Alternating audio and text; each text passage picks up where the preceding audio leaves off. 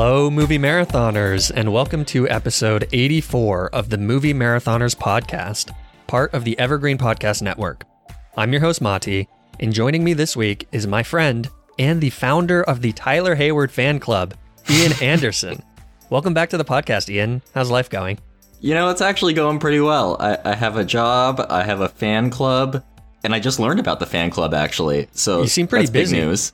Yeah, I've got a lot going on be- between those two things. Yeah, I feel like there's going to be a lot of Tyler Hayward backlash after this season finale. He does some pretty questionable things. Yeah, we'll see. Maybe, maybe he's just uh he's thinking he's thinking like way more big brain than any of us are. Mm. So he's like phase four Thanos. He's the Tyler guy above Hayward. Nick Fury. Yeah, yeah, yeah. He's the guy that's not afraid to do what needs to be done to get the results that are best for humanity. That's why he was going to murder two little children, right? exactly. Yeah, somebody's got to do it. Yeah. Well, if you That's a didn't spoiler, isn't it?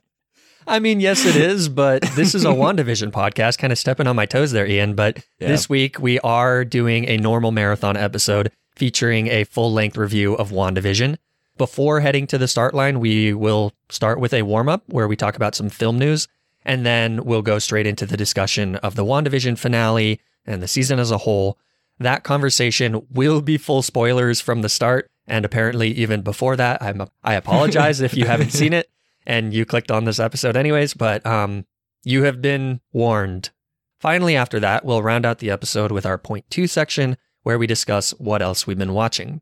But let's go ahead and warm up with some film news.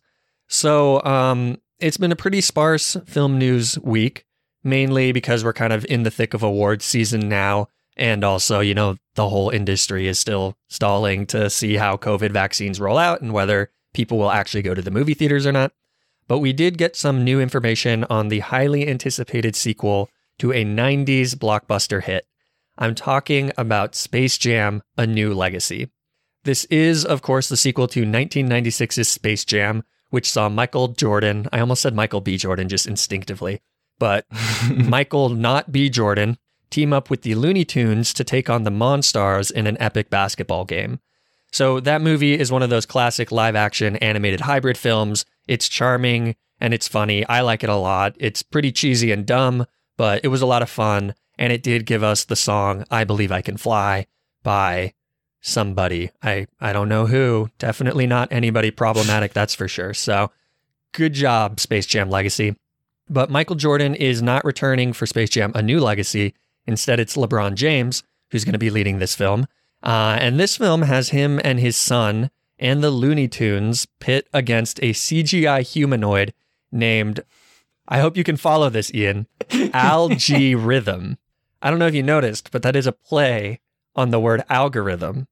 Whoa. You got that? Yeah, okay. So um, Algae Rhythm is played by Don Cheadle, and allegedly the story will be about the father-son duo getting stuck in something called the Warner 3000 Entertainment Serververse. I think 80% of that is nonsense. But um, basically, what Algae Rhythm is trying to do is he's trying to steal some of LeBron James's Instagram followers, presumably for some nefarious purpose. And so I'm sure at some point they will play a basketball game against this group called the Goon Squad. But they're also going to be traversing through Warner Brothers properties such as Mad Max, Casablanca, um, the DC universe, things like that. So this kind of strikes me as something of a semi live action Lego Batman. Like, remember that movie where there was Sauron from that Lord of the Rings? was so good. Yeah. So um I don't know, live action Lego Batman sounds pretty cool. But uh, Ian, what are your thoughts on this film? And I guess what are your expectations for this thing? Yeah, I, I hate to compare movies like that, but but thinking about Lego Batman, if it's anything like that, that that'd be awesome. Uh, playing with all those different properties, especially because they have so many right now. It- it- yeah, and if they stick to the same thing that the original was, where it's just like fun Looney Tunes nonsense, then Mhm. I think it's gonna be a good time. Yeah, I could see it being like kind of a surprise hit. I mean, it's not like Looney Tunes, or I mean, I guess the original Space Jam was like quote unquote high art, but it was pretty fun. And I feel like there's not going to be a lot of movies this year, anyways. So I And think we've this been one has the for it. potential.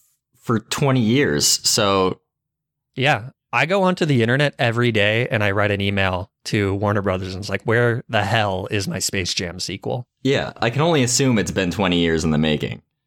Like Right. they've put they've put work into it since then. Well, you kid, but I'm pretty sure that like a Space Jam sequel has been in works for 20 years. It just has been in development hell and there's been various people attached. And I think Michael Jordan at some point was going to do another one, but now he doesn't want Huh. to, all this stuff. Hmm. But I don't know. I mean, I think this will be pretty cool. Have you seen LeBron James in Trainwreck by any chance? you know, I haven't seen Trainwreck. It's the Amy. Yeah. I know what it is and I want to see it, but everybody that I want to watch it with has already seen it and they don't want to watch it again. Okay. Yeah. I mean, it's fine. I think LeBron James is the best part of that movie because he's just really fun. And I think if he brings that energy to this movie, that would be pretty cool. Did you read the uh, article the from Entertainment Weekly that I linked here? Is that the one that talks about uh like the Amazons coming into it from Wonder Woman? Maybe. I don't know. But I read an, ar- there I read an article about that. Okay. Yeah, there was a lot of director bullshit in this uh, article where they were saying that, wow, we're really trying to pull at the heartstrings at moments. Like LeBron James has a lot All more acting to do than Michael Jordan. Do I don't know want if that's that true. in Space Jam though? Yeah, I mean, I, I think as long as they play basketball and there's the Looney Tunes here, um, like it's going to be one of those things, like you said about Wonder Woman, where as long as they put something on the screen that's relatively competent, then I'm going to be pretty satisfied, I think. Yeah. Yeah.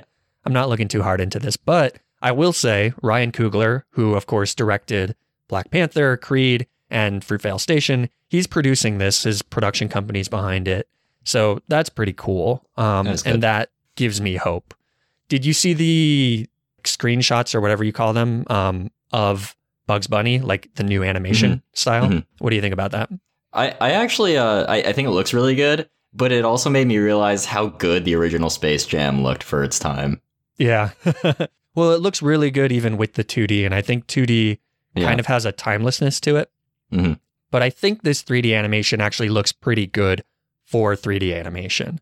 Yeah. Um, what about the controversy, the Lola Bunny controversy? Wait, there's a Lola Bunny controversy. Not really. Just people are upset that the new Lola Bunny. Um, how do I put this delicately? Is she not hot? I mean, I'm not going to judge whether Lola Bunny is or is not hot, but I think she's objectively less curvy, and people are taking issue with that. Like, people are like, I, I saw an actual article titled Space Jam fans are upset over Lola Bunny's new look. Oh, yeah, I see, I see that now. Care to weigh in? I it's a bunny. it's Looney Tunes and it's Space Jam. What are you going to this movie for? I don't know. I don't know. clearly, clearly, other people that aren't us are going to it for different reasons. So maybe those people will be upset. But you're right. That's I okay. think that's a I think we're okay upsetting those people. yeah. It's it's a good mantra to go into this movie with. Lola Bunny is just a bunny. So um, that will be hitting theaters and HBO Max simultaneously on July 16th of this year. So even if movie theaters are still in the shitter, we'll at least get Lola Bunny on our TVs, and people can do with that what they will. God. All right, let's head over to our All right, let's head over to our main review for WandaVision. So first a synopsis of WandaVision in case you're one of the 3 people who was not watching WandaVision over the last 7 weeks. So WandaVision blends the style of classic sitcoms with the MCU in which Wanda Maximoff and Vision, two superpowered beings living their ideal suburban lives, begin to suspect that everything is not as it seems. WandaVision stars Elizabeth Olsen and Paul Bettany. It is created by Jac Schaeffer, and all nine episodes are directed by Matt Shakman.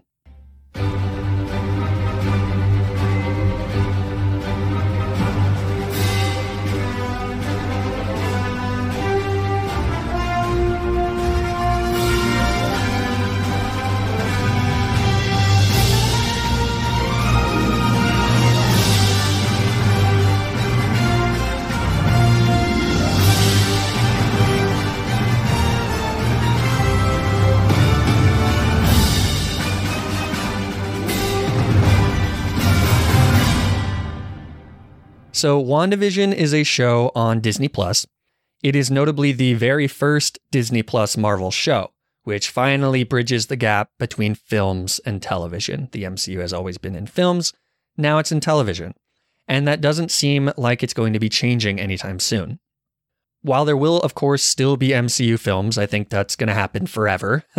um, there is now upward of a dozen MCU television projects in the works. And the next one, Falcon and the Winter Soldier, is coming. It's starting again in two weeks. So everything that we just did for the last seven weeks, probably going to happen again in two weeks. Yay.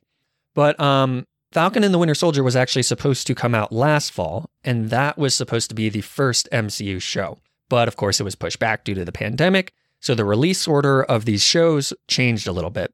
So it makes WandaVision not only the very first MCU television show, but also thanks to the delays of Black Widow and Eternals, it's the first MCU content that we have had in over a year. So I remember Ian when we were talking about like the Disney investor meeting, we were saying mm-hmm. this is going to have so much hype and and we were right. Expectations were really yeah. high. WandaVision had quite the cultural moment, I would say. I don't know if you've been on Twitter in the last 7 weeks, but at least my Twitter is basically nothing but WandaVision every mm-hmm. day. This show is pop culture. And I feel like it's been pop culture. It's been the topic of pop culture for the last seven weeks since Disney was pretty smart to roll this show out once a week on Fridays after dropping its first two episodes on January 15th. I feel like the last time that a show was talked about this way was the final season of Game of Thrones, right? Where everything on Twitter was Game mm. of Thrones for like whatever, five weeks, because I don't, that final season only had five episodes. So, just in terms of cultural capital, I feel like WandaVision is inarguably a complete success. And I feel like it's funny because Disney managed to be the primary piece of pop culture for seven weeks in a row using third tier characters that were on the bench for most of the movies that they created. I know. Blows me away. No one cared about WandaVision, uh, Wanda or Vision before this January. And I think that alone is incredibly impressive that they were just like, yeah. well, we'll just take up everybody's bandwidth on social media for seven weeks using characters that are worth like one dollar in those games where it's like you have fifteen dollars to fill out your Avengers category. Mm-hmm. But it, but I mean, on top of just cultural capital, WandaVision wore also a lot of other hats. It was supposed to be this continuation of the MCU saga. It was supposed to set up the multiverse. It was supposed to be an introduction to hard quote unquote magic in the MCU. And then I think perhaps least importantly, it was supposed to tell a compelling story about two characters, and those two characters happen to be Avengers. So I think, largely speaking, the general consensus of WandaVision is pretty positive, or like mm-hmm. excessively positive. A lot of people really love this show. I think sometimes that love was really hyperbolic, and we'll talk about that as we kind of hit some of the episodes and some of the responses to those episodes. But in general, very well received show. People enjoyed it a lot. Ian, I feel like I don't even need to ask you whether you like this show or not. yeah, I I love this show so much. It hit pretty much everything that I wanted it to and everything I expected it to. And I had a lot of expectations going into it as the first like actual it's all connected Marvel mm-hmm. TV show. And in this kind of format, I think is like the closest it's it's still so different, but I think it's the closest that we're gonna get to like comics this is like straight out of like the Scarlet Witch and the Vision series that I, have I've read. Like this is so much like it, and um, I, I would love to see something like this in the MCU moving forward. Like these character focused stories on TV, and then they all come together for the big events. So you don't really need, I guess, those character moments as much in those. Mm-hmm. So you can really focus on them in, in the in their TV shows. Yeah, that's something we talked a little bit about. I know the last time we talked about the MCU and what we want going forward, right? Like mm-hmm. this character focused television shows.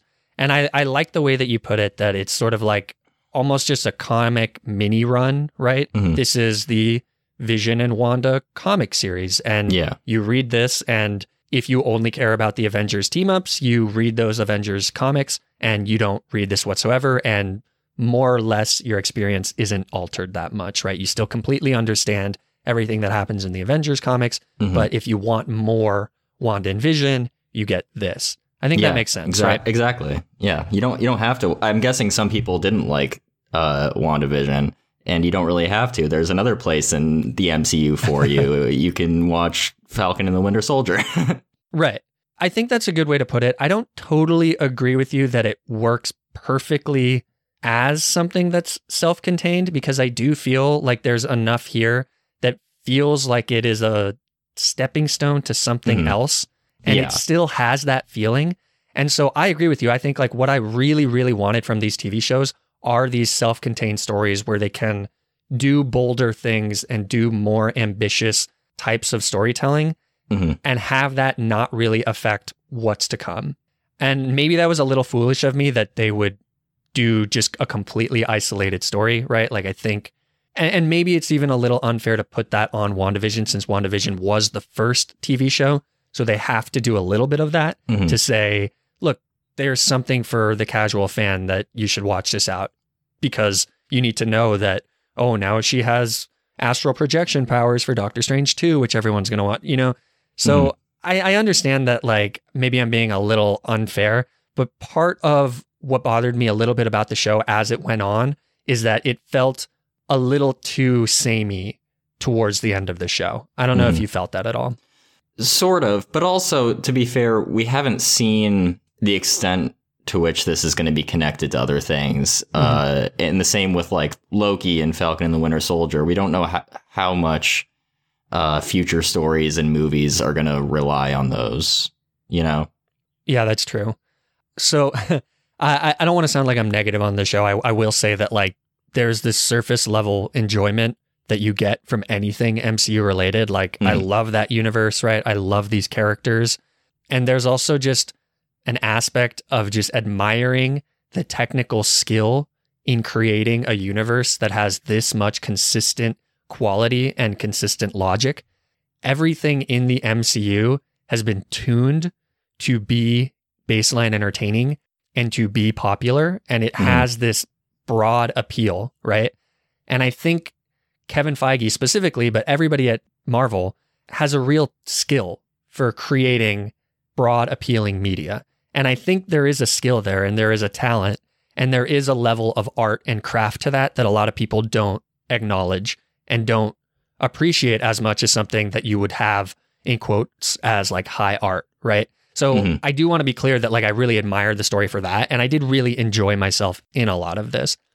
But I feel after 24 movies, it's sort of like I don't need to pat you on the back for that anymore. like that's something that I've come to expect. Yeah. Right. And so now it's sort of like I want the next little bit, the next little more, like push it just a little bit more.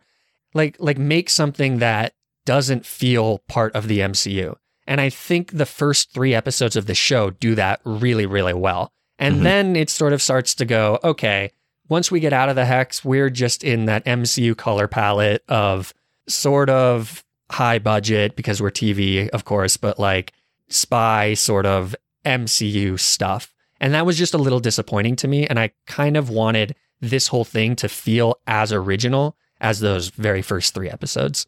Yeah, I, I, I, that's one of those things I think would have felt a lot cooler if that came in like the last two episodes. Like the all the MCU stuff or like all the Yeah. MCU feeling stuff. Yeah, yeah, because I, I did want that feeling in this at some point. I, I definitely wanted it to feel completely different, especially given the nature of the show. But there was no way that we weren't gonna get classic MCU final fight kind of thing at the end. Yeah. Well, I, I guess I want you to unpack that a little bit. Like, why was there no way that we were going to get that? Because, th- like I said, they've done 24 of these. So, can't they push it a little bit? Can't we expect something different from these people at this point, especially with their like third tier people? You know, like, Yeah. are we going to get another MCU final fight in something like Moon Knight or something like the um, Miss Marvel, the the Hulk one, the She Hulk? Are all of these things going to start as one thing and then all become the same thing? I guess we don't have any way to know, but that's sort of my concern after seeing WandaVision, the one that had the most potential to be different and felt Yeah. really different at the beginning, kind of swerve back to course correcting. Does that make sense? Yeah, it does. I and I think again, given the nature of the show, it was going to be different for a while, but something Mhm. had to like crack in in her world for the story to make sense. Yeah. Um, and, the, and like the MCU had to leak through into it. And also, I, I sort of want to take back my final fight thing about the end of the show because I think they actually did some different things with their final, their version of the final fight uh, compared to MCU movies, which I really like. Yeah, I, I agree with that. Maybe what we can do is sort of go through the show somewhat chronologically. Yeah, yeah, sorry. Um, no, no, no, you're fine. I mean, we'll we'll bounce around obviously, but I think just thinking about it in that context of like talking about what happens in the first couple episodes because I Mhm. think this show does do a thing where it starts as one thing and then there's a transitional period and then there's the other thing that is the MCU thing. And I, and I Mhm. agree that there's a lot to talk about in that final fight that like some of it I thought really worked for me.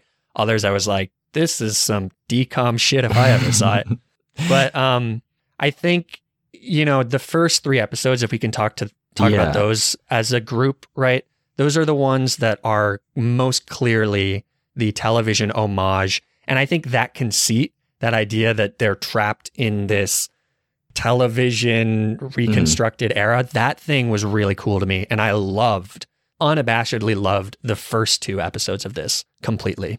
Oh, really? yeah I Did- didn't. I didn't not. I did not love them. Um, but I'm just surprised because I feel like those got the the worst uh criticism.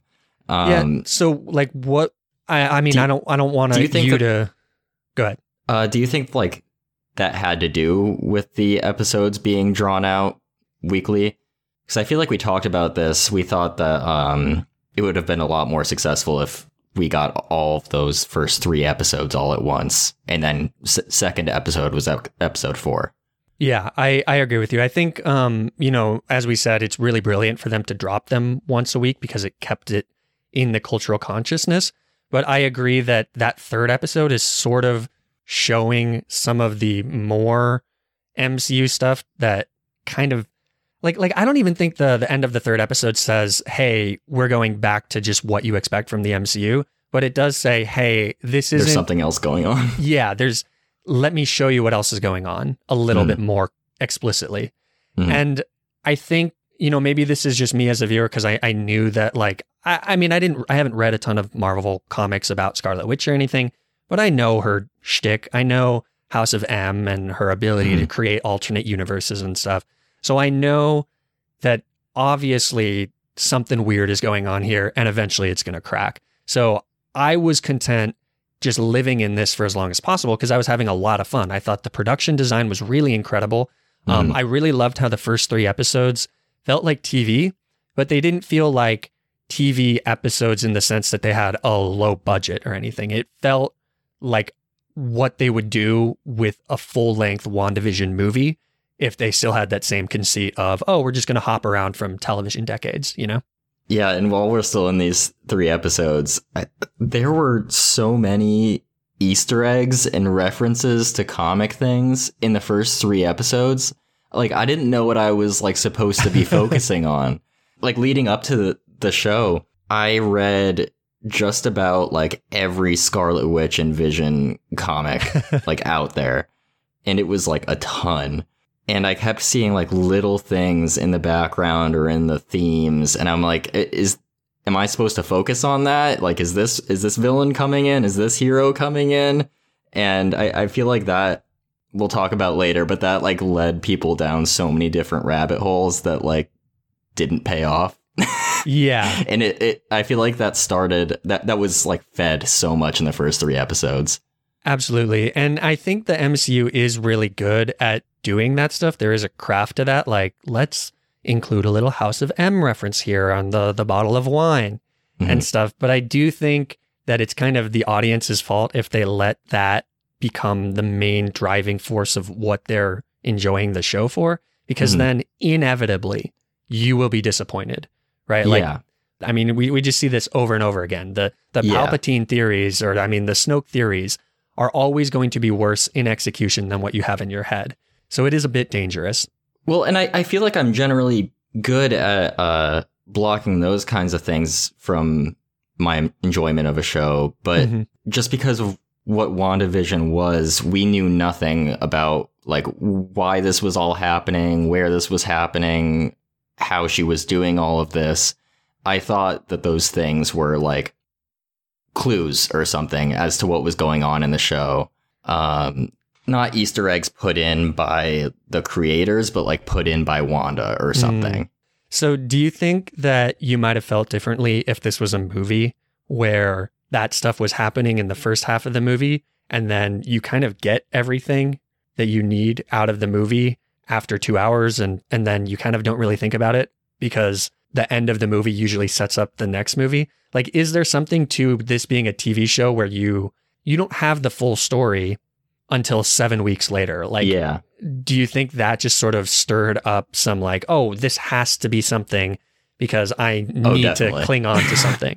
Yeah, one hundred percent. Uh, I uh, I don't know how much of that is like a niche thing with like you and I or something, but I I feel like I listen to so many different WandaVision podcasts and stuff on my runs Yeah. where I'm just like, I'm so deep down rabbit holes that like Mephisto theories like are too easy to me now. Right. And and I think that's interesting because the Mephisto thing is something that a ton of people are like, oh, Mephisto's going to be in this. And for people who are not aware of who Mephisto is, he's the Marvel's version of the devil, like the literal mm-hmm. devil, right? And he does a lot of shit with Agatha Harkness and Scarlet Witch. And I'm, I'm not bastardizing that, right, Ian? no, no, you're you're right. That's pretty Okay. much what he does. Yeah. So people were like, oh, he's definitely behind all this. And I think that got in the way of what I thought was really clear signals in the first couple episodes of this is 100% due to Wanda. And what I really like about the show is that it was smart enough to not make any of this about all that random crap. They do a little bit Mhm. with Agatha Harkness, and we'll talk about whether that was useful or not. But like, I always thought that from the beginning of this show that this was Wanda controlling stuff. Because at the very end of either the first or second episode, when the beekeeper comes out, she goes, no, and then sends him out Mhm. and backtracks everything. So to me, it was really clear that this was 100% in one, or not, maybe not 100%, but predominantly because of Wanda. And what I enjoyed the most about the show was the potential to explore that grief and be in these different eras of sitcoms and all of that stuff. And I thought that the over theorizing of it was kind of detracting away from what I really enjoyed about the show, which was this Mhm. fresh, new perspective on the superhero storytelling. Yeah, and that's one of the things that's great about the MCU, I think, because because there were so many comic things from like the Mephisto storylines that were in this, but they were still able to do their own story. Like when the kids popped up for the first time, I was like, "Oh, this is 100% going to be Mephisto now." But it didn't it, it didn't go down that way and it was still good. I agree. And I and I think the first three episodes just really do a good job at having both Mhm. and being like something else is going on here and this promise for something bizarre is cracking through and you get the really like chilling moments when anybody breaks face or breaks character and the guy starts choking um, at dinner or the people are doing these Mhm. weird movements or all sorts of Oh, yeah. weird creepy stuff. I liked all of that. It's when we sort of start to peel back the layers more and more that this show started to bother me a little bit more.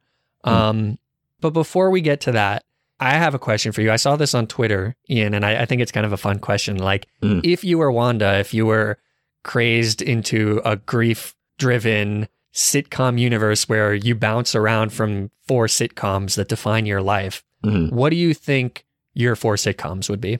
Ooh, I, I I think I'd probably go with Community, Parks and Rec, probably How I Met Your Mother, in The Office.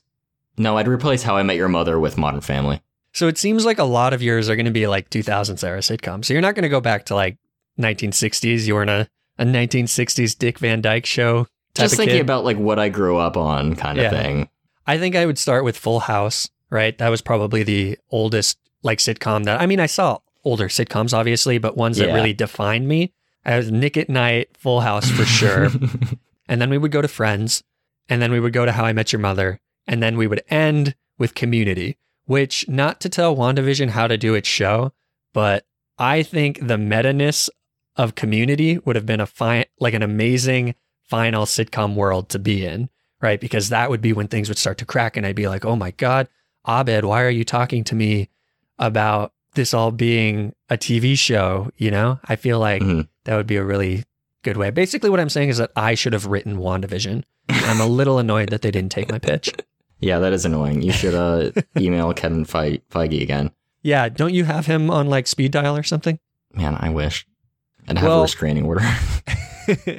so, I mean, this uh, sitcom's conceit kind of continues for a little while, but I think episode four is the one where we kind of go back in time and we see everything that we saw in the first three episodes from outside the hex, right? Mhm.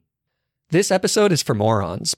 yeah, I know you don't like this episode, um, and I understand why, but I thought that at least the beginning, um, with Monica being unsnapped, um, I thought that was an amazing like scene of like the panic in the hospital. That's something that like we haven't seen in the MCU.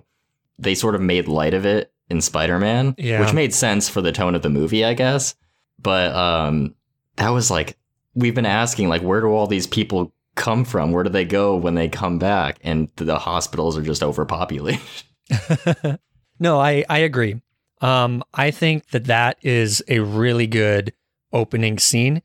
What really bothered me about episode four was that it took everything that was basically implied and said, let me hold your hand, you stupid dummy, and show you that all the cracks that we saw in the previous three episodes are actually people watching the show from the outside. And we had all these moments, which, like, I guess were kind of funny, like them writing on the whiteboard, what is the hex? Basically doing the work for the audience that chose not to do it themselves and be Mhm. like, oh, let us feed you these questions you're supposed to be asking instead of just trusting that we would do it ourselves.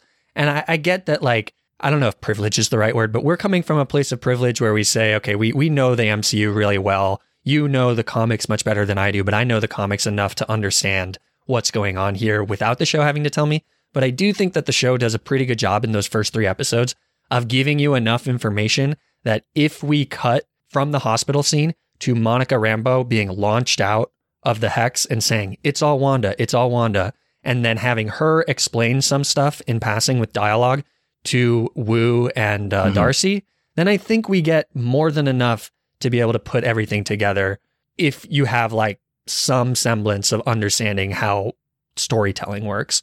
And it really bothered me that it was super handholdy of being like, let's explain that the thing that we heard on the radio was Agent Wu, even though you can put that together if you just give us a little bit of Agent Wu being like, we were trying to communicate with you, Monica. Like, there was this time Yeah. that we did that. You know, it, it just felt very, very like, this is for the dumbest person.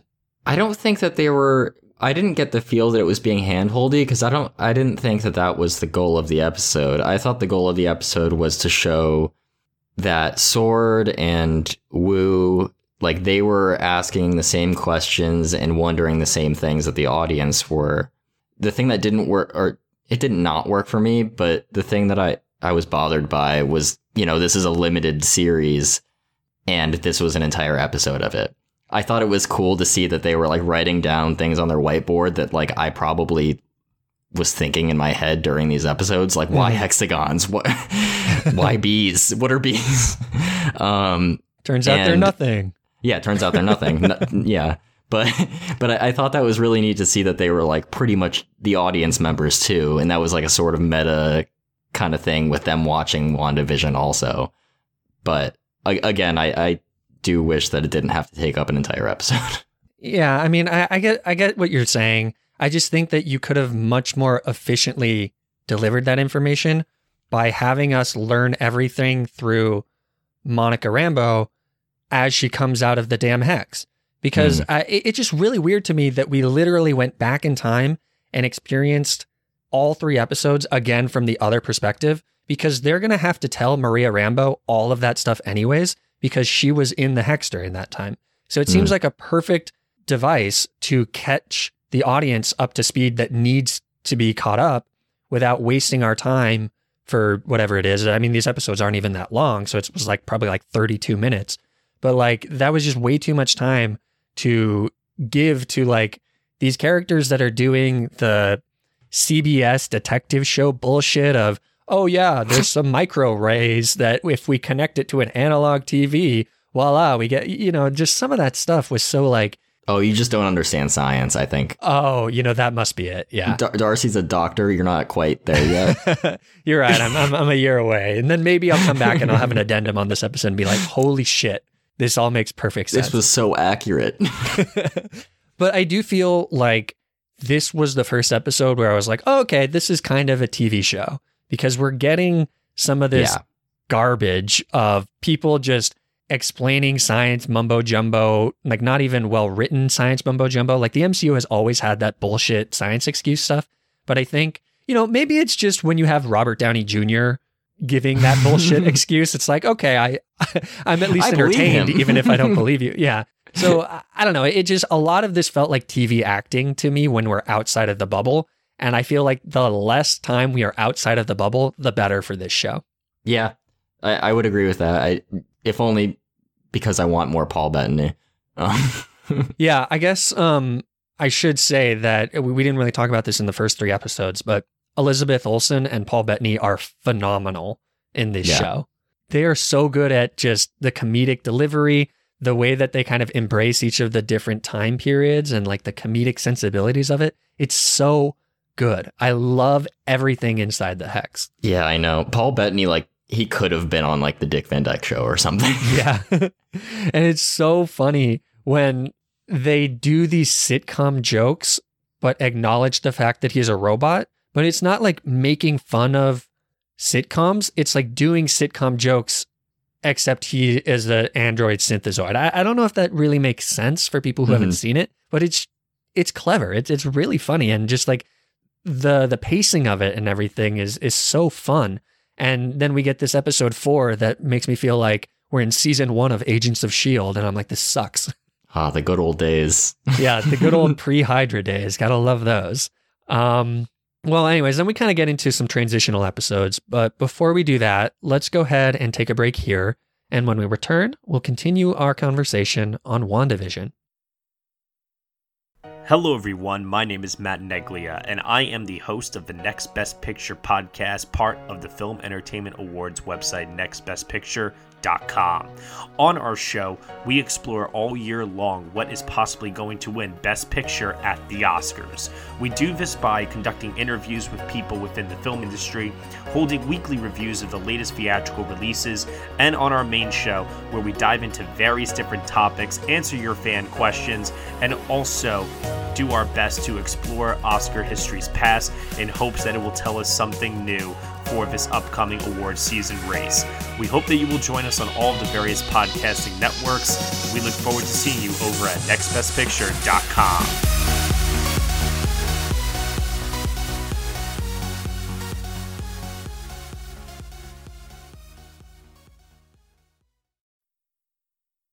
Okay, we are back and talking about WandaVision. This is full spoilers, so just be wary. So I kind of grouped episodes five through seven into a little chunk as well. Mhm. Um, again, when we're in the hex for these episodes, I really enjoy them. I think the Modern Family episode, which I think is episode seven, is really funny. And like she does a really good job, she being Elizabeth Olsen, does a really good job at homaging Julie Bowen. The way she holds herself and everything is so fun. But again, when we're outside of the hex and we get this, your boy, uh, what's his name? Tyler Hayward oh, Tyler Hayward. being like classic shitty government agent bad guy, I was like, I want to blow my brains out. This is CBS basic Yeah. cable stuff. But what do you what do you think about kind of this group of episodes, Ian? Which episode had ended with um Quicksilver? That's Was that episode five? five. Yeah. Yeah. Yeah, I, I, I liked these episodes. And episode seven, what does that end with? Sorry, I'm just trying to remember. That is the episode with the reveal of Agnes Harkness. No, Agatha Harkness. Oh, okay. Yeah. I, I really liked this. Um, especially because I was going through like the most self doubt with all of my theories throughout this section of episodes. Well, that's because in episode six, they do the clever thing of making it seem like Agatha is part of Wanda's spell, right? That was a a I good mean- misdirect. E- even before that, they, I feel like in the first few episodes, they made it so obvious that Agatha or Agnes, whatever you want to call her, was was up to no good. She was Mhm. doing something. And then I feel like even before the car scene with Vision, in these uh, episodes, they were like sort of backtracking that. And I was like, wait, is she just nobody then? And where did Dottie go? yeah. um, yeah, that was annoying.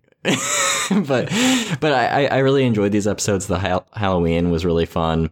Um, I probably spent like 10 minutes going through just screenshots of the Halloween scenes to see if there were Easter eggs of like costumes in the background, Mhm. and there there weren't many, and I wasted a lot of time. Well, thank you for doing that. There was a lot for of that throughout this show, actually. Yeah. but but they do do some really cool stuff here. Like you get the original Vision and Scarlet Witch costumes. I thought Mhm. that was really cool. Um, oh yeah, and the original uh, Quicksilver costume. I- Yeah. that was so cool. And then Evan Peters, of course, has the line where he screams "kick ass" and then runs away. Mhm. And of course, Kick Ass is the movie with Evan Peters and Aaron Taylor Johnson, who both play Quicksilver, right? Um, I thought Mhm. that was a funny little nod. That just reminded me. I thought like the strongest thing in these episodes were like the quiet moments between Pietro or Ralph, whatever you want to call him. Yeah. Um, the like the quiet moments between him and uh Wanda, I thought were so good.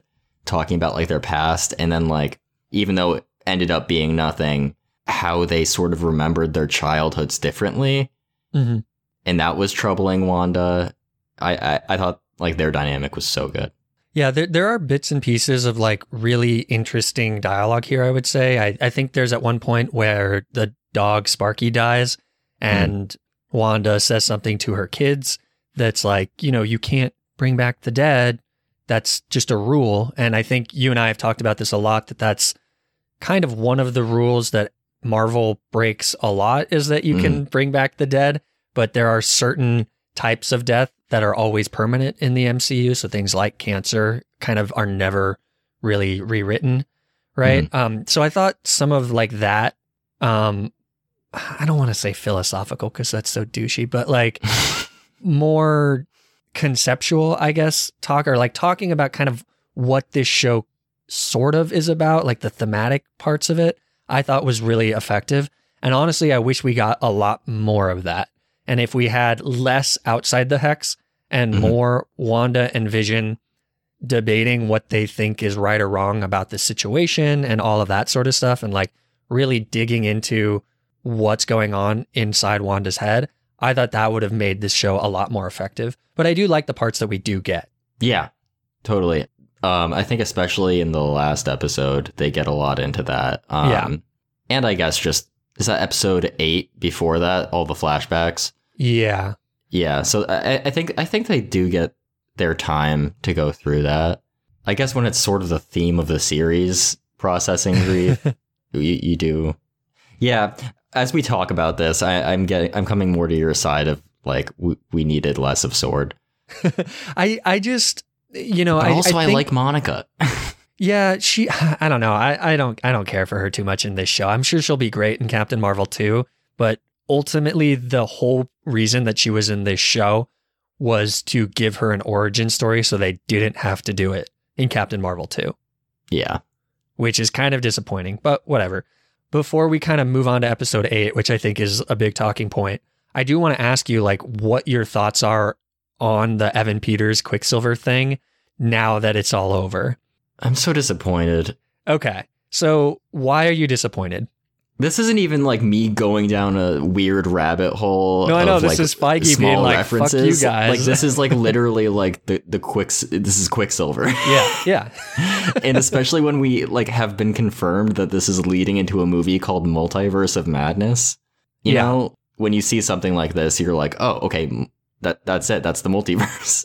Well, so I remember when we talked about this when it first happened, when the drop happened, which was a really cool moment. Like in the moment, we were like, oh shit, this is so cool. I Mhm. remember I was like, I'm kind of pissed that I was pretty sure Evan Peters was in this show because I saw casting news for it. Yeah. Um, so screw spoilers.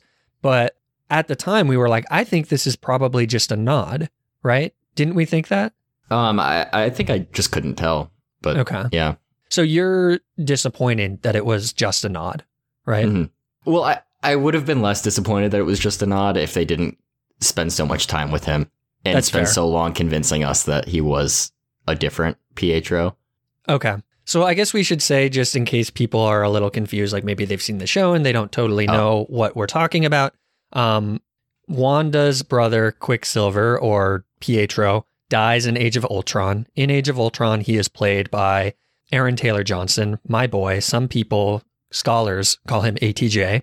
and then in this show, he is portrayed by um, Evan Peters, who plays Quicksilver, another version of the character in the Fox X Men movies with like Hugh Jackman and James McAvoy and all those fun people. And so when he shows up in this, everyone was like, oh shit, this is actually the other Quicksilver coming from a parallel universe into the MCU. And this is how we bring in the multiverse. Ergo, Doctor Strange and the Multiverse of Madness, right?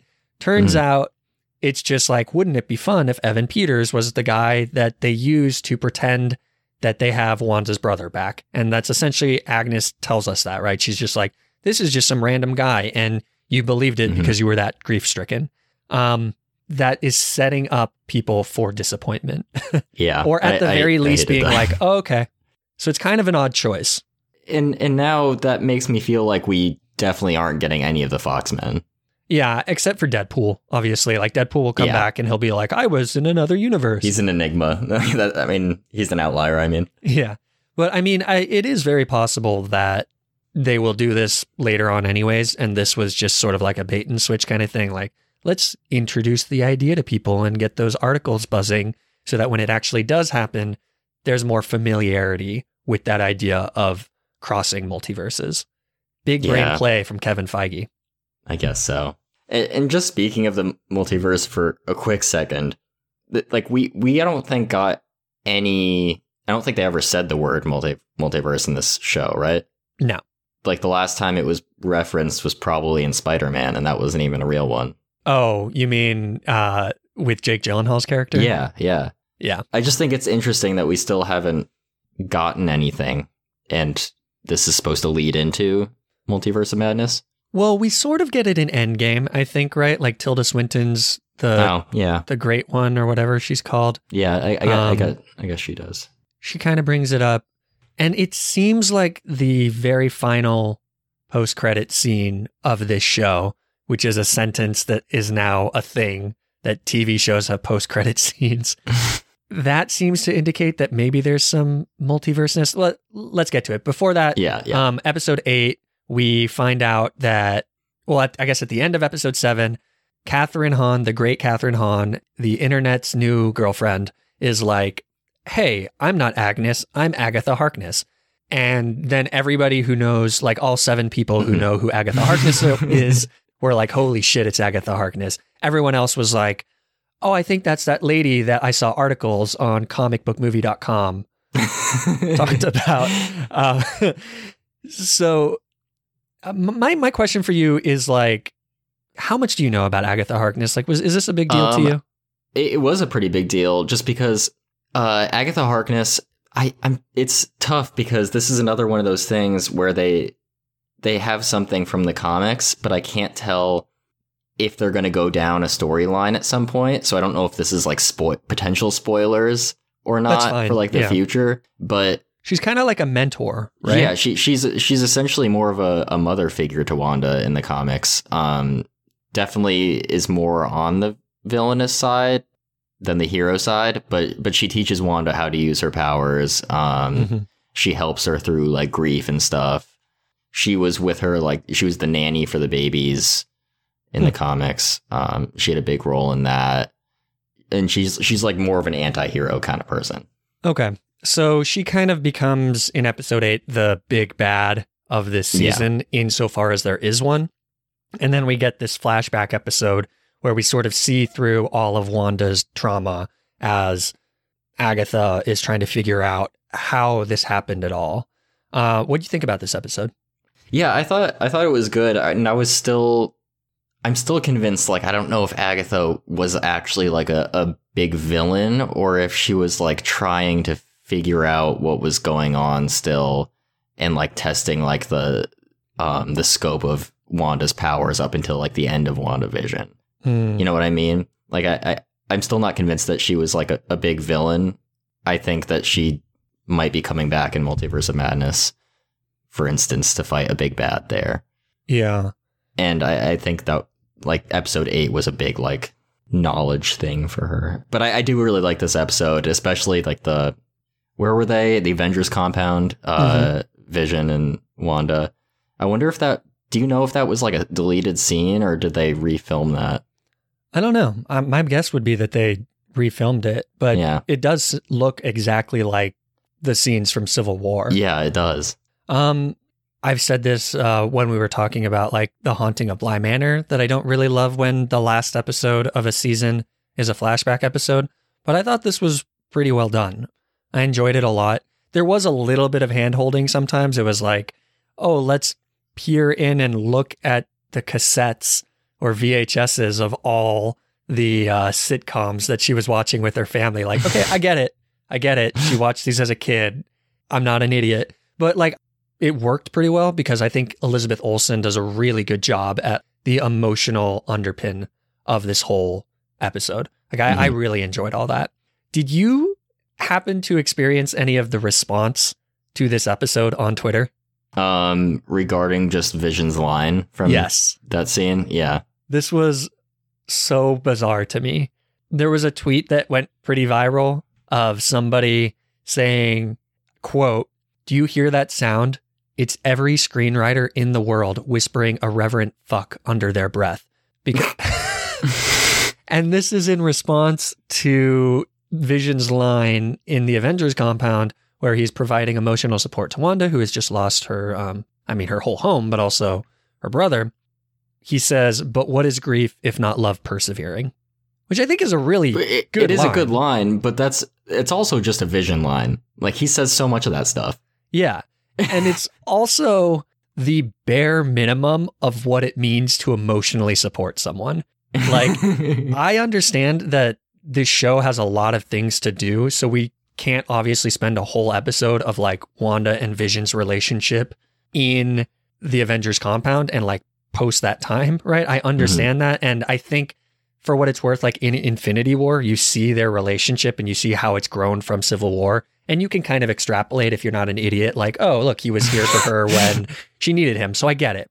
But like this one line is literally the bare minimum of what a TV show is supposed to do to establish like this is what characters do for each other and this is why he's important to her. maybe maybe you were taking it the wrong way and it's such a big deal because he's a robot and he's feeling that way. Oh, so she was able to bring out the humanity in in him. Yeah. They complete each other. I just like like I'm I'm really glad if somebody has an emotional response to something and is like this is powerful and it speaks to me and it helps me grapple with my own grief. But watch some other TV shows, right? Like the one that we just talked about, The Haunting of Bly Manor is all about grief. And it has nuggets like this all the time. It's just a little far fetched in my opinion. I don't know if, if you just think I'm yeah, being no, a I, dick. I mean, I, I I thought it, I thought it was a really good line, but I wouldn't go beyond that. yeah, not every screenwriter was like, God damn it, guess I can't write about grief anymore Yeah, I- because I think- the I holy think grail all- has been reached. I think they're all doing fine, and I actually think while that scene was good, I think they did a lot better in the final episode with it. Yeah. You want to just kind of get on to the final episode then? Sure. Yeah. A lot going on in there. What worked for you? What didn't, if anything? Um, just overall thoughts on the finale. One of my favorite things, probably, it might be an overstatement to say like in the MCU, but I I loved how the the fight resolved with the two visions Mm. instead of just like a pound your face into the ground kind of fight. Because there was Um, plenty of that for like the first five minutes. Yeah, and I think their their fighting was actually pretty cool to see, Yeah. like the the cool ways that they could fight with their what is it like density changing abilities. You'd know better than I would. Well, that's all I got. So I'm not a vision Um, expert. but but I, I thought that was really neat. Um, and then when they brought it into where where were they like a church or something? Yeah, or a library even. Oh, library, yeah. Um, and they just sort of got into like a philosophical talk, which is such a vision thing to do. um, and they both resolved that like they're both vision, but they're also n- neither of them are vision. And I thought that was a really cool. Uh, I thought I thought uh, our vision from inside the hex was going to convince the white vision that he was the actual vision, and he was going to have to blow himself up or something. So I was very pleased to see that uh, they went a more peaceful route and also left it open for an actual vision to return in the future. Okay, so I agree with everything you said except for that very last piece. Um, I know, I, I- know. it's just like, come on. The, the whole point of the show is to process grief, and if he comes back, then what's the point? Yeah. But I, that I what know you were I'm gonna being, say? yeah, I know I'm being like kind of a a wet blanket. I get it. I think they're still gonna. He he's still he's still not the vision that she knows, though. No, I know. I, I just find when you start getting multiple iterations of a character that's played by the same actor, it starts to really become difficult to have any emotional investment in when any one version of that character dies. Uh, we I brought it up in when we were talking about this in the Disney Investor Day. It's like much like the CW, like slight spoiler for Arrow season either four, or five, or six. I don't know oh But- no!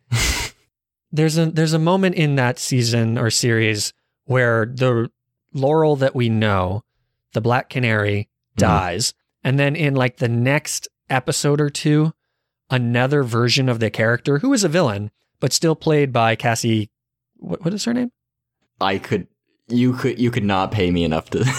Okay, I don't know. Whatever her that. name is, whatever. She's still playing the same version of Black Canary, and she comes back and she's a villain, sure, but it's like it, it really just undermines the death of the character if you're just going to bring the actor back again. It's the same way that like if Tony Yeah. Stark or I mean Robert Downey Jr. comes back and plays another version of Tony Stark, I think it's really going to undermine the death in Endgame. I would agree with somebody like Tony Stark, but like with a character like Vision, I would be mad if we wrote him off as being dead when like he's a robot and we can clearly build another one.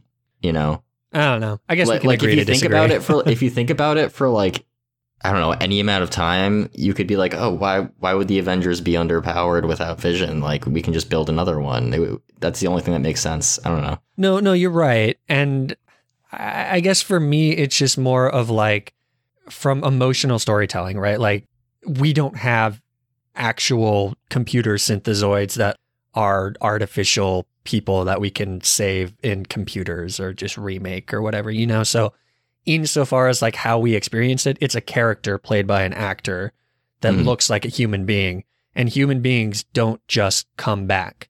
And it, it just like bothers me a little bit. But I mean, we can agree to disagree on this. I I'll, I'll concede that find the robot is going to be a new robot, whatever. Cool. So I'm right. Um, Not what I said. and, and just while we're still talking about Vision there for a second, did you notice the similarities between when they went into the library and were fighting to the end of Man of Steel?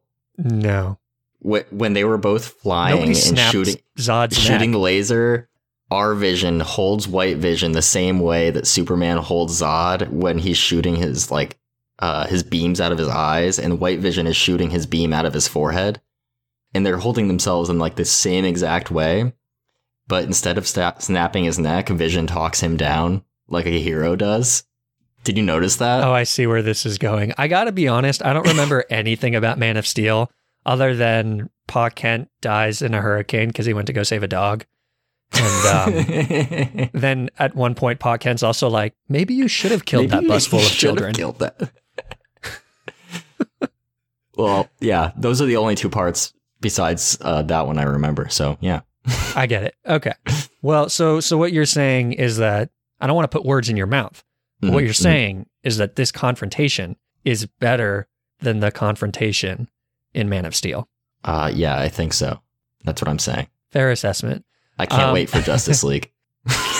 Yeah, you're going to be back on the pod to talk about that one. I'm sure it'll be a love fest of four hours. Um, maybe maybe we can do a four hour podcast for the four hours of what is it called? Justice League? Zack Snyder's Justice League? Zack Snyder's Justice League. Yeah, I think we have to build up a fan movement behind this podcast episode before that, though. Release the Anderson cut of the podcast.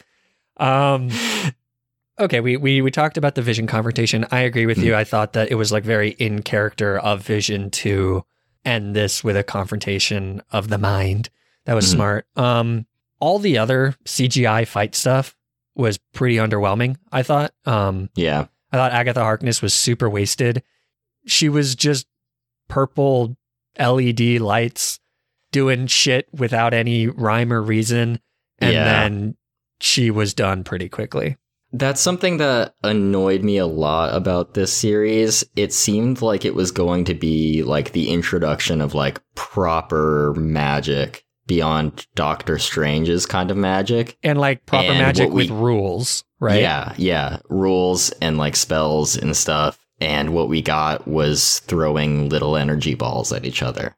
Yeah. And I mean, like, to be fair, the MCU is always kind of bad at defining their power sets. Like, what does Monica Rambo do? What does Captain Marvel do? How are those characters different? They both fly. They both, I mean, I guess they're both Captain Marvel.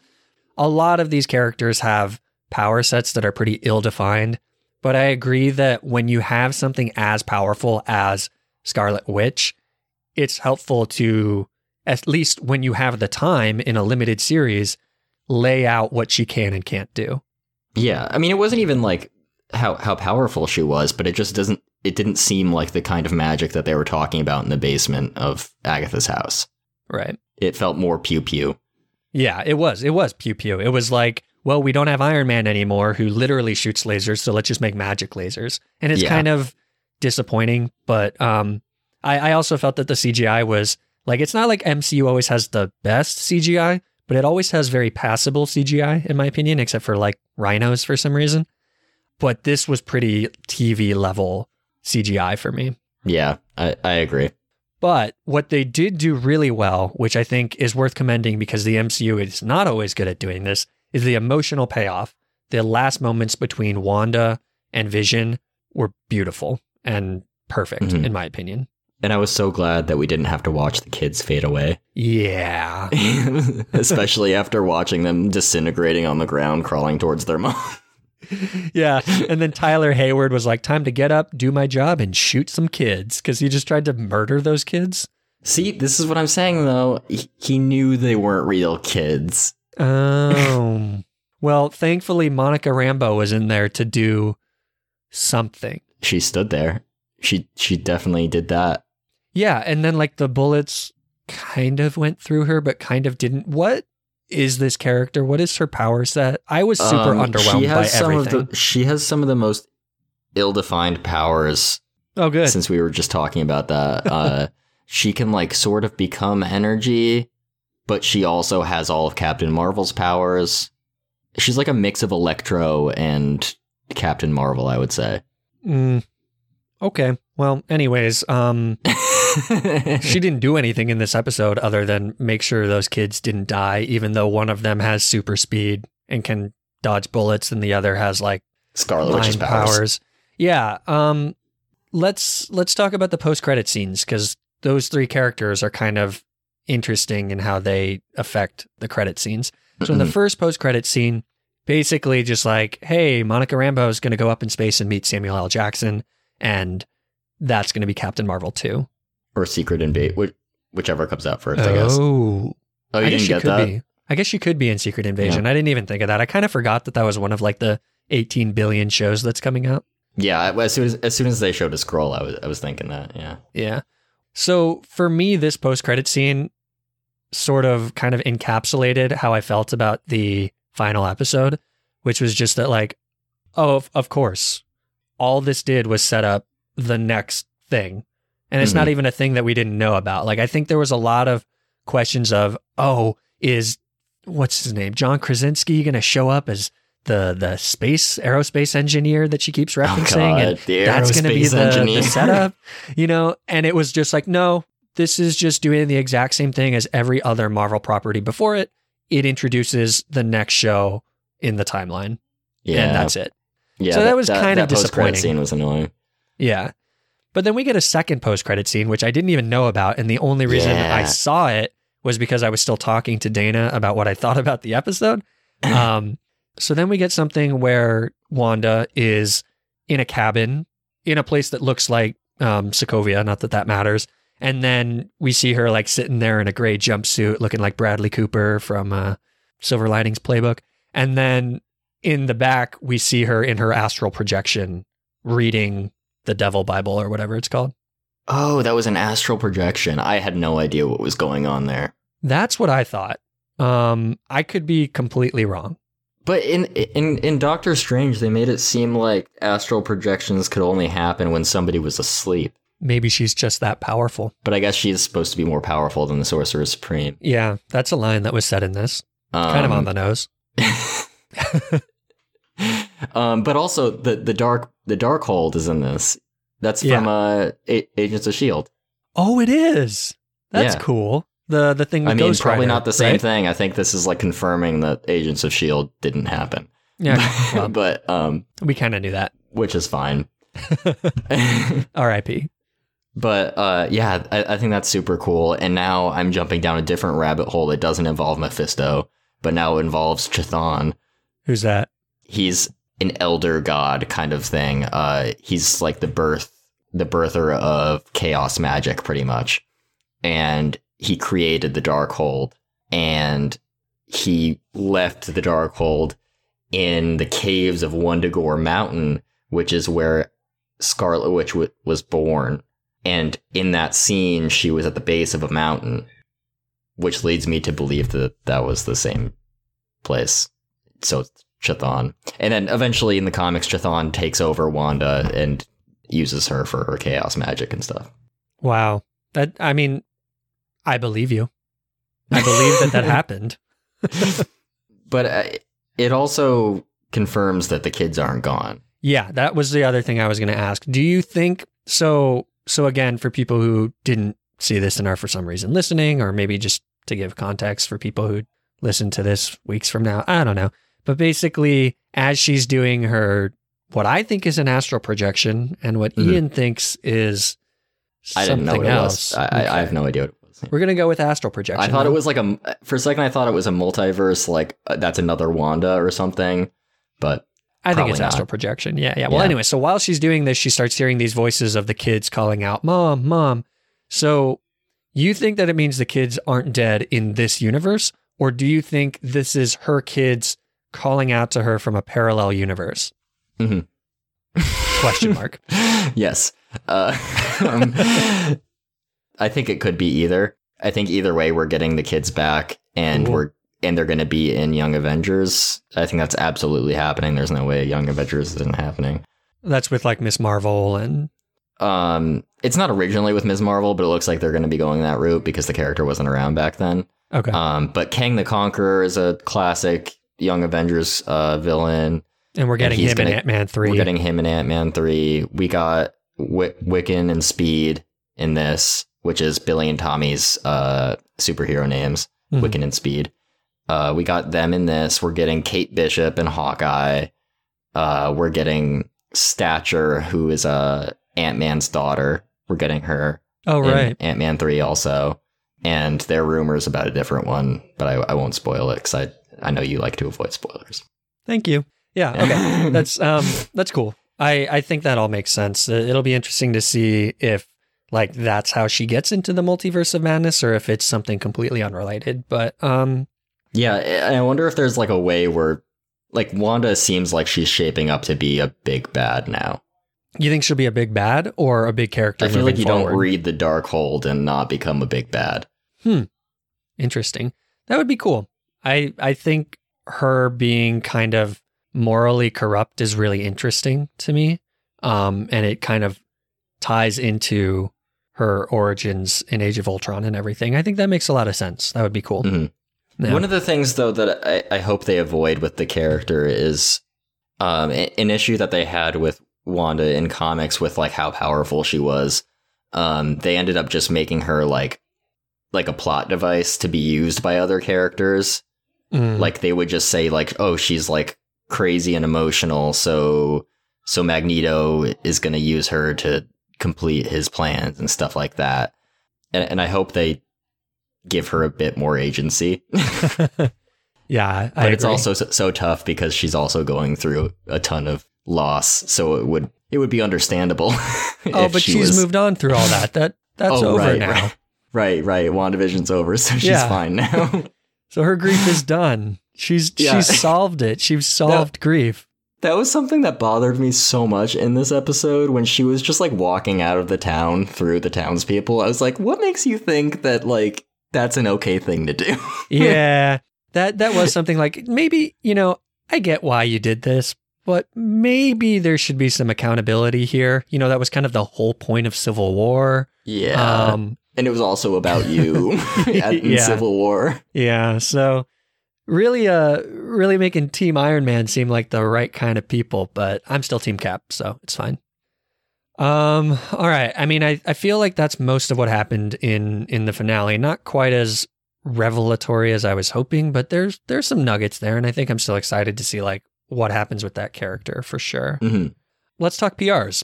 This is a segment of the podcast where we ask if this thing that we're reviewing, in this case, it is a TV show, is this anyone's best performance? Or to use the running related term, right, is it their personal record? So, Ian, do you think that WandaVision is anyone's PR? Ooh. Um I think Paul Bettany's Okay, counter sure. question though. How much of Paul Bettany have you seen in things that aren't Avengers? I've seen him in one thing that was in Avengers. Okay, well, yeah. Um what was it? He's in um that one with Russell, A Beautiful Mind. Have you seen that? He's quite No. good at one Best Picture. Not oh, that do, you- that do you, do means you think this wasn't his best? Um, I just I haven't like seen enough of his stuff to confirm. I think in terms of delivering a performance that's memorable of the last couple of years, so like maybe a season's best, I think is another term that I've been throwing around, like his best performance in the last five years. I think he has a lot more to do in this than the voice of Jarvis in Iron Man. So it's fun. Maybe it's just because I haven't seen a ton of him, but I, I thought, you know, he, he blew me away with how funny he was, but also all of those quiet moments with Wanda, I thought he was, I thought he stole them from her personally. Really? I Yeah. thought Elizabeth Olsen was phenomenal in this. I, I was really surprised by her ability to kind of bounce around from different types of comedy and then also sell those emotional moments.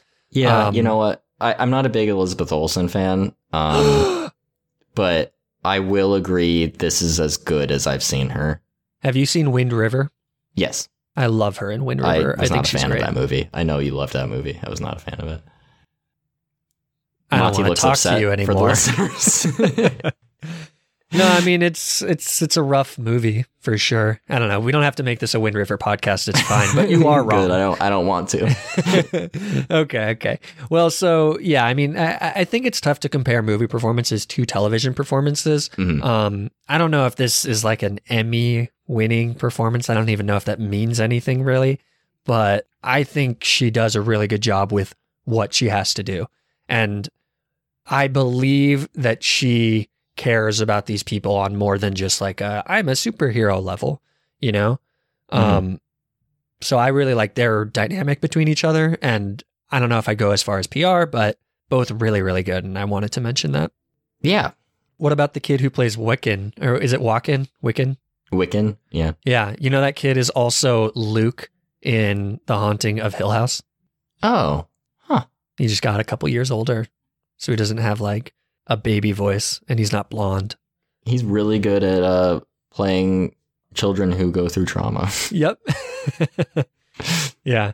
Well, anyways, um, let's go ahead and wrap it up there. But since we're on the Movie Marathoners podcast, before we move on to our point two section, let's end our review with a marathon related question. So, Ian, we did see the original costumes. They were kind of homemade versions of the original costumes of Vision and Scarlet Witch. So, would you rather run a marathon dressed as Vision or dressed as Scarlet Witch? So are we thing- talking like their Halloween costumes Yeah. or like their oh Yeah. And the thing with the Vision costume is that you do have to have like face paint on to be red, and you have to have the hood. Oh, so the the bad thing about Scarlet Witch is that we would have to somehow figure out how to make her like leotard or whatever more Uh-huh. male fitting. No, I want hers. Um, I think I would do Scarlet Witch. There, there's too many uncomfortable. There are fewer things on the Vision costume, I think, but I think they're all uncomfortable. Yeah, the head thing would really get to me. I hate Yeah. running with like things on my head. Yeah, me too. Oh, and also while we're talking about it, I forgot to mention how cool it was to see Scarlet Witch finally in her like comic costume. Yeah, it was pretty cool. I thought that was never going to work in the MCU. I don't really understand how she just like manifests the costume and can jump between that and a sweatshirt and hoodie, but whatever. That's fine. magic. Yeah, true. I mean, I guess I I did just ask that as if she didn't create an entire freaking city out of nothing. So that And was a stupid. That was a stupid question. Never, never mind.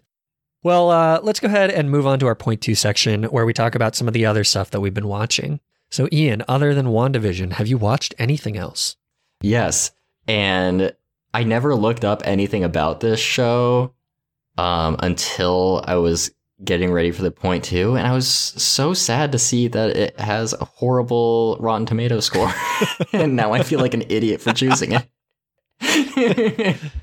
Well, as Like, we know, Rotten Tomatoes is the end all be all of film criticism. So, Well, now I'm looking. I'm looking at a lot of reviews, and I'm like, wait, why did I like this show?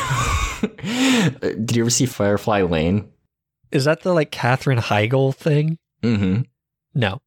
Yeah. So Tell me about when it. you say when you say when you say it like that. um, I just know yeah, nothing about it. It's like a kind of soapy series, um, along the same vein as like uh, feels like Grey's Anatomy or Scandal. Um, oh, I so see. If, yeah. if if you're into one of those shows, you'd be into this probably. It's about um two women and like it flashes to different points in their lives together. They're best friends. Um and it just shows them at different ages, different things they've gone through together. And admittedly like it, it's very cheesy and not great, but I think that the chemistry between the the two uh actresses are is really amazing. Cool. Um, It's on What- Netflix. what what like what genre is it? Is it like comedy? Is it drama? Drama. Drama, drama. for sure. Yeah. What's the drama? a lot of dark stuff happens to these two. Um, they're journalists, both of them, uh, go in very different directions. One of them becomes super successful, but has like a really sad life personally, and the other one didn't take off in her career because she focused on her family, and then her family falls apart, and it's it's sort of about that. Yeah. Okay, and there's one season, right? Is there Mhm. going to be a season two? Well, I don't know now. Probably not. well, does it set up for a season two, or is it kind of like a contained story? Uh, no, it definitely sets up for a se- It's like they're like cliffhangers at the end of every episode. Okay. Because um, the the way that they tell this story, jumping around through time, from early on in the season, they show a funeral scene, and the two main characters are both there, but they're very clearly not friends anymore, and they keep making making looks at each other, and so you're supposed to be like piecing together like who is it, and why aren't they friends anymore, and we still don't know. Hmm. Sounds riveting. Okay. Well, that is Firefly Lane, and that's on Netflix, and that stars Katherine Heigl and an undisclosed other woman. Oh, sorry. Uh, Sarah Sarah Chalk Chalk Are you choking? Sarah Sarah Chalky I think it's French, Chalke. Chalk. I think it's Chalk. Kahalke? okay, well, that is Firefly Lane. Check that out on Netflix. Oh, she was in um How I Met Your Mother. She was one of I guess narrowing it down to Ted's girlfriends doesn't really help. I'm, I'm going to Google she her. was, she was one you would recognize. She was one of the big ones. Oh, she's on Scrubs. Yeah. Yeah, I yeah, never yeah. watched Scrubs, but I saw that. Yeah, yeah. Okay. She's um what is her name in Scrubs? Okay, this is uh, whatever. Anyways, check out Sarah Chalake and um Katherine Heigl in Firefly Lane on Netflix. The the one thing that I wanted to shout out, I guess, or talk about is also a Netflix venture. It is called Moxie. Did you hear rankings are already starting? Emma Cunningham's just gonna get ranked most bangable for the second year in a row. Kiara Pascal for best ass. Caitlin Price will take best rap. It's so nice not to be on anyone's radar. Totally. You gonna miss me? Seriously? We're going. Oh, can I help you? I don't know. Can you? He's bothering you. He's harassing me. If you use that word, that means I have to do a bunch of stuff. You know that your school is weird, right? Ignore Mitchell. If you keep your head down, we'll move on and bother somebody else. I'm gonna keep my head up. High. Have you heard of this? Yes, only through your tweets. Okay, so Ian knows about it through one tweet where I said, now watching Moxie. Um, You watched that today, didn't you? I did. Yeah, I watched it like four hours ago. So uh, I was going to talk about Raya and the Last Dragon, which I saw yesterday, but I loved it so much that it's going to be the topic of the podcast next week.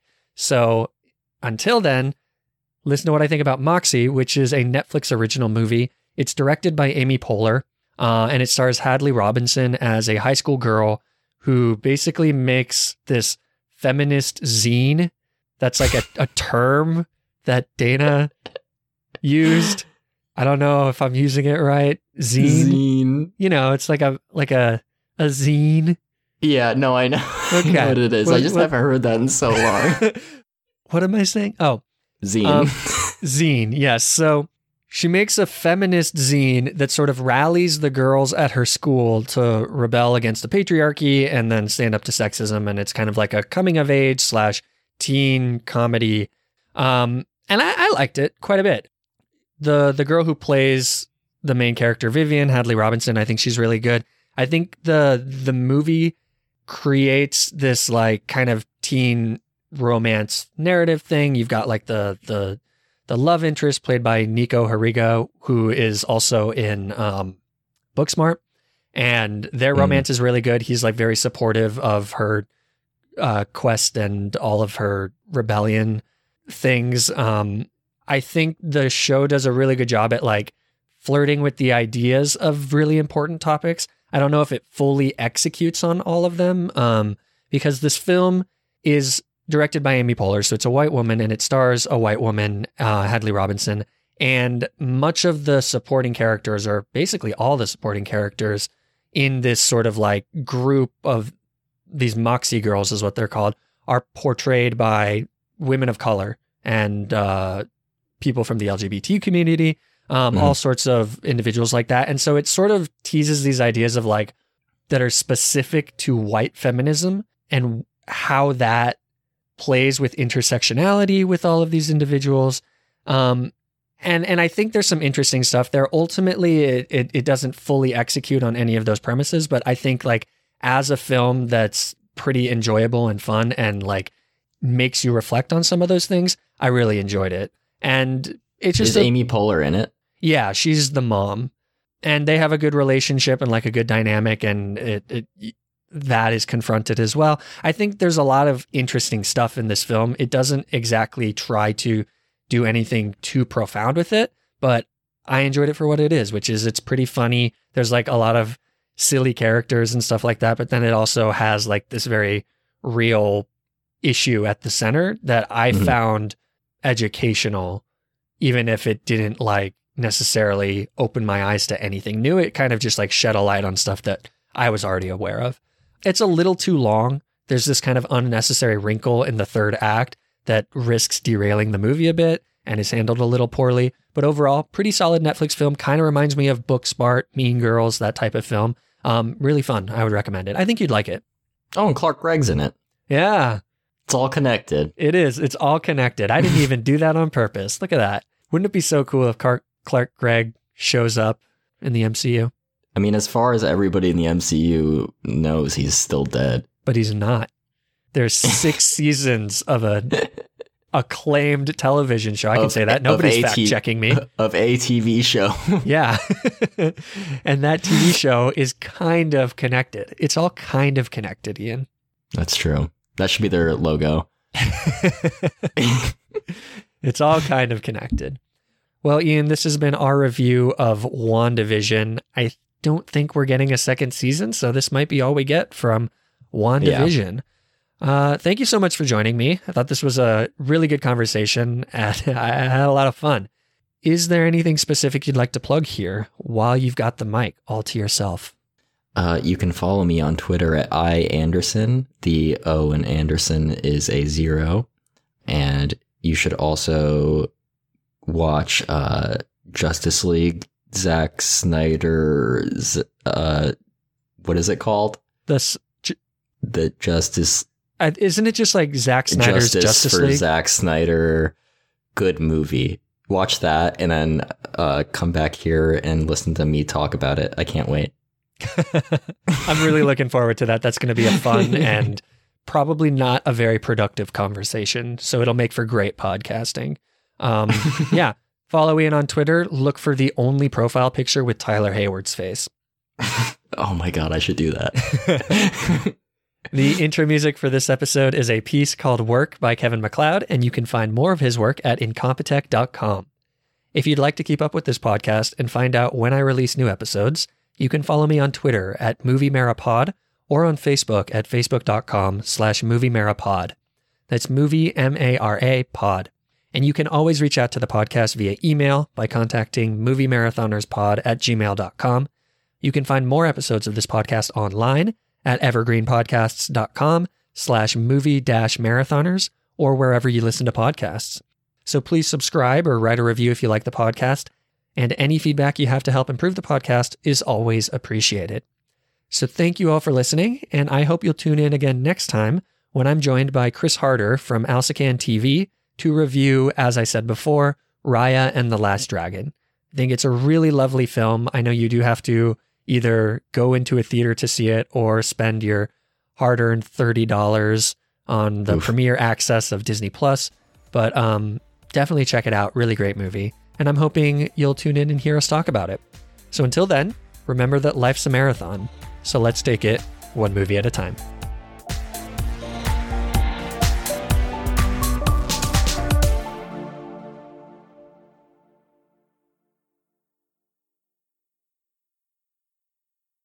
Mad Magazine, advertising mascots, B movie posters. and cartoons. Oh, yeah, can't forget cartoons.